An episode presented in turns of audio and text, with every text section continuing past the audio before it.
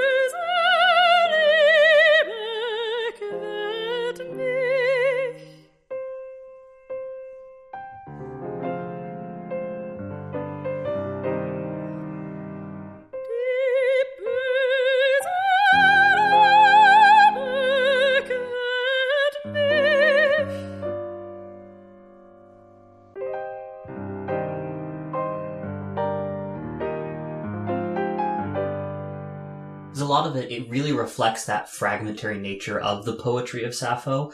It feels like a few little scraps of music assembled together to make something greater than what those individual pieces were. Really done masterfully by Mathilde.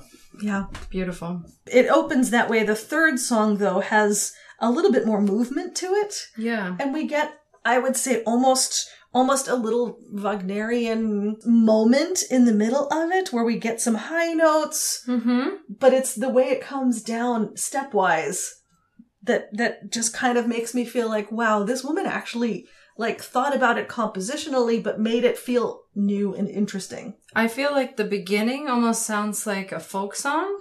And then it really ramps up into that Wagnerian feel, which is, you know, storytelling at its best.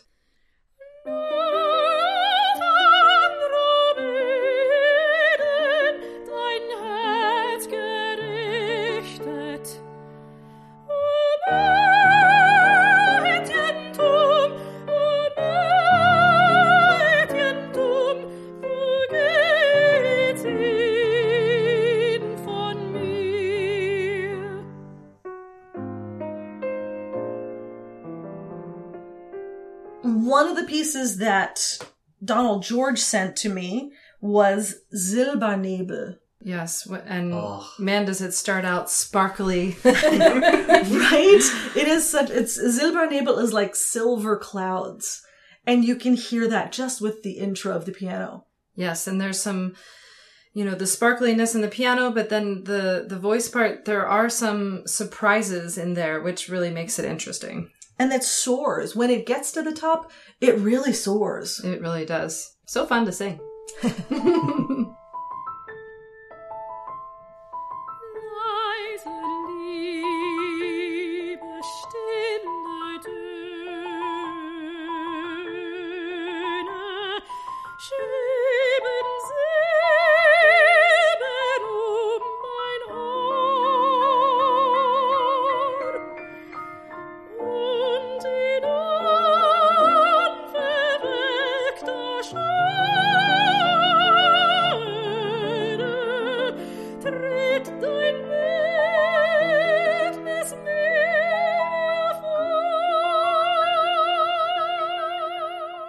So Zach had mentioned that she has several books of fifty poems or fifty songs each. Mm-hmm. And there's one entitled Maia.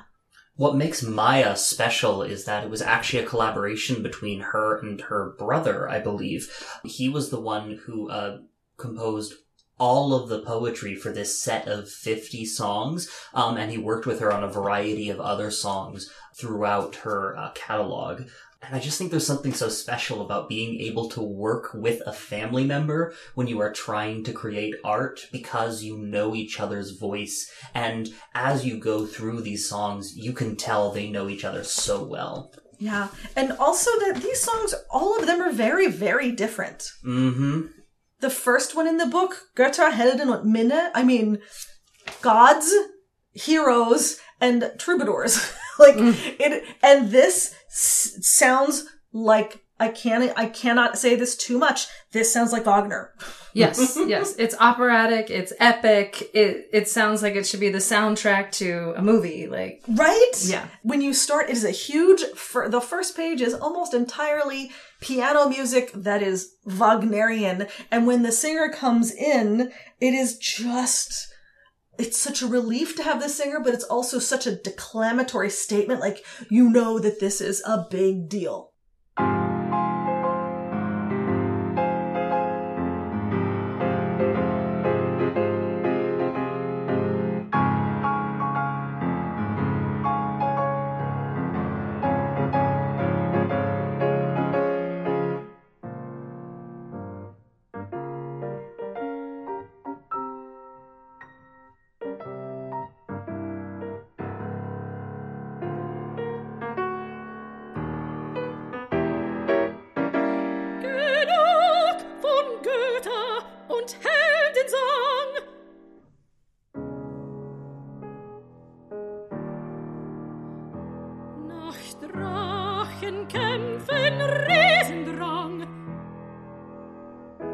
So lasst uns einmal endlich wieder.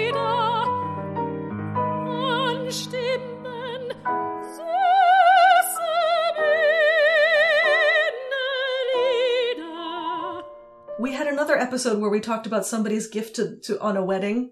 Mm. This is this would be a much better gift at a wedding. Yes, this is. And speaking of gifts at, at weddings, this is a little bit out of order, but number forty-three, uh, "Komm mit mir," it was the actual song that was used for the engagement. Uh, yes, of Maia. So that's she was the inspiration for these songs, but that song was actually used to propose to her for marriage. That is beautiful. Isn't it? So sweet.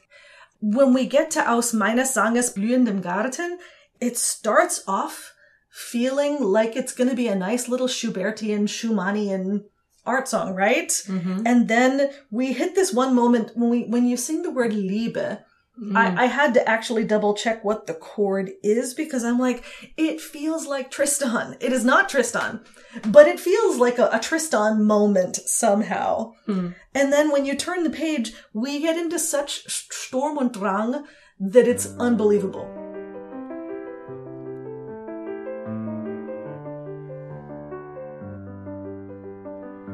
Aus meines Sanges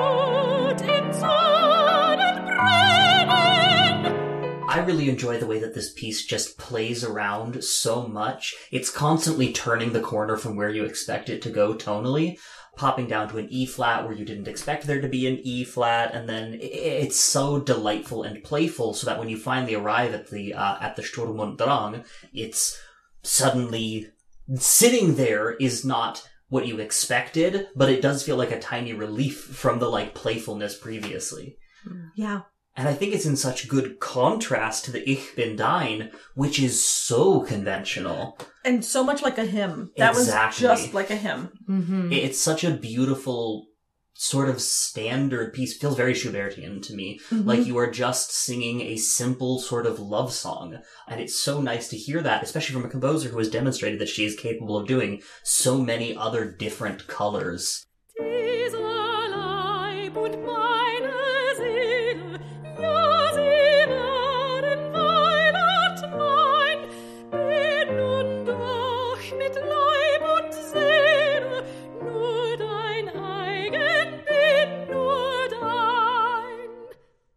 So there's a lot to dig into with Matilda. A lot. A lot. Yeah. There's a, as you can see, there's a huge amount of repertoire. There are at least two books that we know of with fifty songs. There's the, the Lied der Sappho that we can get from Ars Augusta. And I would say, because there is so much repertoire, you're going to find something for every level of singer. And yes. She also did a small amount of sacred work as well. Um, so there's like some stuff that you can use for perhaps services or solos and stuff like that. Musical clips for this episode were performed by soprano Toni Marie Palmertree and pianist Ellen Rissinger, and recorded at Morningstar Studios in Norristown, Pennsylvania. Purchase information for the scores discussed in this episode are available in the show notes. Please rate, review, and subscribe to help others find this podcast. Episodes drop every first, third, and fifth Thursday of each month. So Lit, Songlit is a production of Cincinnati Song Initiative. You can learn more about their network of podcasts at cincinnatisonginitiative.org slash podcasts. So Lit, Songlit, reimagining the repertoire. Yay, thank you, Matilda, we love you. Are you craving incredible song recitals? Are you interested in a behind-the-scenes view into professional songmaking at the highest levels of artistry? Are you looking to develop your own artistic and entrepreneurial skills as a classical musician in this ever-changing twenty-first century landscape? If you found yourself saying yes to any of those questions, look no further than Cincinnati Song Initiative's week-long program, The Fellowship of the Song. Taking place this year from May nineteenth through twenty-sixth, the fellowship brings together some of the country's brightest song performers and teachers for a week of classes, concerts, and study events. And we invite you to join us as an auditor, either in person in Cincinnati or online wherever you may be located. When you join the fellowship as an auditor, you gain instant access to the entire week's events and can go back and relive the magic through H D video recordings of each and every session. To learn more about this incredible new opportunity, visit cincinnati song initiative dot org slash audit.